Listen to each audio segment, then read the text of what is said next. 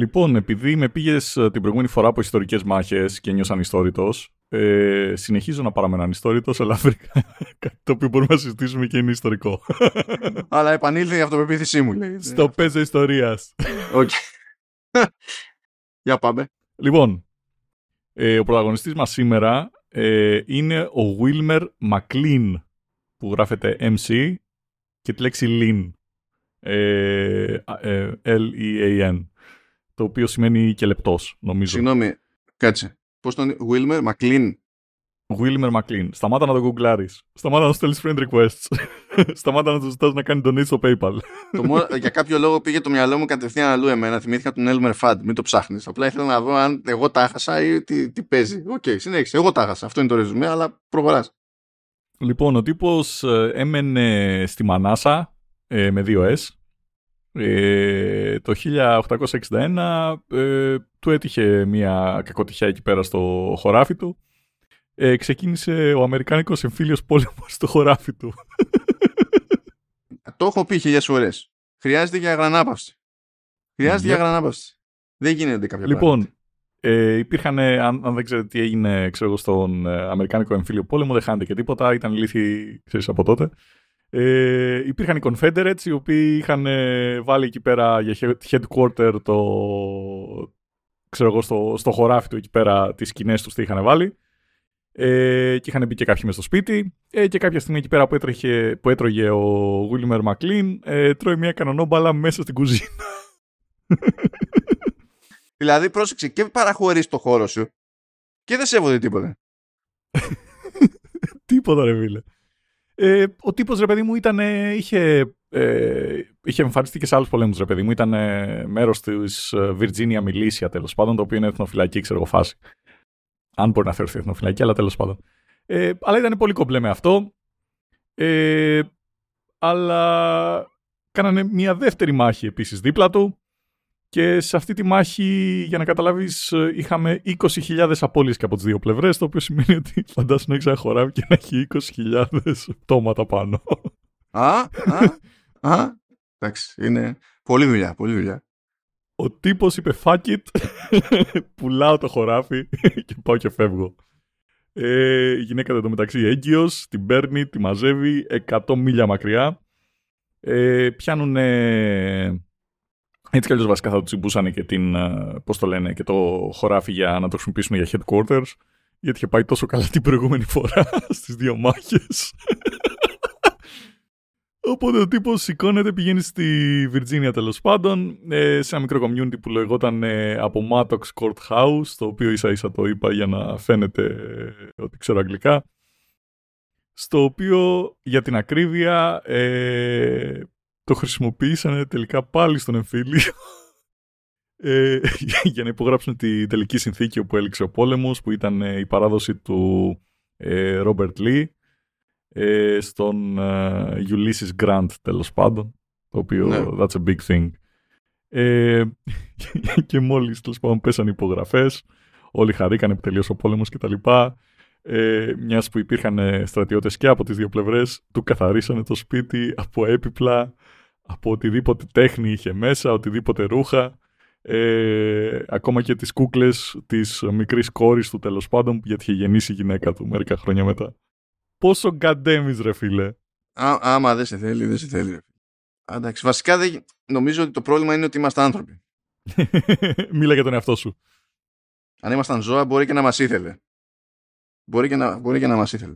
Λοιπόν, για κάτσε να κάνω εδώ ένα, μια γρήγορη. Φόρτωσα, φόρτωσα Google μόνο και μόνο για τα suggestions που βγάζει. Για να δω πόσο έχει ξεπέσει αυτή η μηχανή αναζήτησης που κάποτε ε, σε έβγαζε τα κάστανα από, από τη φωτιά. Έσωσε την παρτίδα. Τώρα βγάζει μόνο φωτιά. Κάτι τέτοιο. Για να δω. Σαν το chat GPT που έχει γίνει chat GTP. Γράφω Σινούκ Αφροδισιακό. Τίποτα. Μια απόλυτα καθημερινή αναζήτηση. Τι, τίποτα. Δεν βρίσκει ούτε καταλαβαίνει το κόμπο, ούτε ολοκληρώνει, ξέρεις, το, το, το query με κάποια πρόταση για το τέτοιο. Κανείς δεν έχει ψάξει για το αφροδισιακό που λέγεται Sinook. Δηλαδή, ντροπή. Ντροπή. Περίμενα τώρα να γίνει ολόκληρο case study.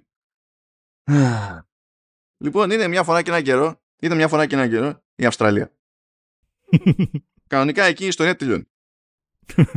Αλλά επειδή η ζωή δεν είναι δίκαια, δεν τελειώνει. Η ιστορία αυτή. Και ένα φεγγάρι βγήκε να κάνει πτήση ένα ελικόπτερο Σινούκ. Από αυτά με την διπλή έλικα και τέτοια. Είναι, είναι χαρακτηριστική περίπτωση ελικόπτερου. Συνήθως χρησιμοποιείται, είναι και μεταγωγικό κτλ. Μετά την κλασική περίπτωση βλάβη έχουμε κλασική περίπτωση Σινούκ. Ναι, είναι λοιπόν το Σινούκ και προχωρά ανέμελο. Πετάει. Και επειδή είναι Αυστραλία, περνάει από κάποιο βοσκοτόπι κροκό. Να το θέσουμε έτσι. Είναι ένα μάτσο κροκόδιλια από πίσω. Εκεί είναι τα λιμέρια τους. Εκεί αράζουν. Χαλαρώνουν. Βαριούνται. Περιμένουν την επόμενη φορά που θα πεινάσουν για να κάνουν κάτι. Και καθώς περνάει εκεί πέρα το Σινούκ, παίζει εκεί ένα, είναι το λεγόμενο miscommunication. Διότι ακούνε τον ήχο, ρε παιδί μου, που κάνει αυτό το ελικόπτερο και υπάρχουν μια-δυο θεωρίες τέλος πάντων ως προς το τι τους, τι, τους, ε, τι, τους, ε, τι νόμιζαν ότι είναι, ως τι το εξέλαβαν.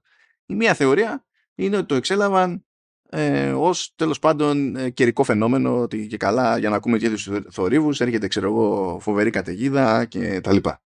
Η άλλη θεωρία είναι ότι το εξέλαβαν ως ομαδικό ε, κάλεσμα ζευγαρώματος.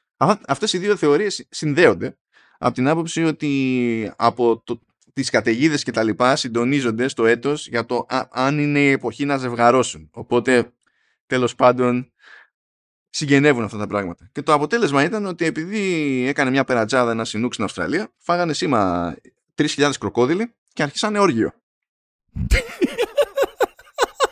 Σκιστήκανε στο ΣΕΧ. Γιατί σου λέει για να το ακούμε αυτό μάλλον πρέπει να το χώσουμε κάπου. Και το πίστεψαν όλοι ταυτόχρονα. Αυτό είναι που λέμε ψυχολογία της μάζας. Ομαδική παράκρουση. Αυτό λέμε διάφορα. Εντάξει. Και θέλω να δω, όχι θέλω να δω τι θα κάνουν όταν θα συνειδητοποιήσουν ότι θα, θα γενοβολάνε εκτός εποχής. Θέλω να δω τι θα γίνει που όταν θα έρθει τα, η ώρα να ξεκινήσει το σχολείο τα κροκοδιλάκια τα μικρά θα συνειδητοποιήσουν όλα ότι χάνουν την πρώτη χρονιά. Από κακό timing. εκεί, εκεί θέλω να τους δω. Είναι σαν τα κορονομορά που βγήκαν μετά από το, πώς το λένε, από τον κορονοϊό. Αυτά είναι τα συ, συνουκο, συνουκόδηλα. Βρήκαμε και λέξη. Έχουμε ακούσει και τον όρο helicopter mom, helicopter parents, helicopter dad εδώ πέρα, αλλά συνήθως τα έχουμε για τους ανθρώπους αυτά. Εδώ δεν ξέρω τι. Ε, ηθικό δίδαγμα. Ηθικό δίδαγμα. Έχετε κροκόδιλο ως pet; Χρειάζεστε ένα audio file από Sinook. Γιατί; αν είχες ένα κροκόδιλο θα τον πήδαγες. Ποια είναι η κατάσταση; Όχι. Αλλά αν είχα κάποιον εισβολέα στο σπίτι, δεν θα με χάλαγε να πηδήξει ο κροκόδιλο στον εισβολέα. και την ώρα που ξέρεις, θα παίζει ο ήχος από το Σινούκ, θα σας στήσει ο κροκόδηλος. Θα σας στήσει και ο εισβολέας. Γιατί ο εισβολέας θα σου πει τι είναι αυτό και γιατί το έβαλε να παίξει, είσαι πιο ηλίθιος από μένα. Και απλά ράζεις. Απλά ράζει. Λες τώρα θα ζήσει κάτι μοναδικό.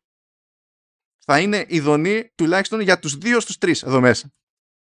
Literally, παίζει να είναι η πρώτη ιστορία που έχω ακούσει ποτέ για την Αυστραλία που κάποιος ή κάποιο είδους ε, χλωρίδα, πανίδα ή οτιδήποτε τέλος πάντων, ο απλός αέρας δεν πήγε να σκοτώσει κάποιον.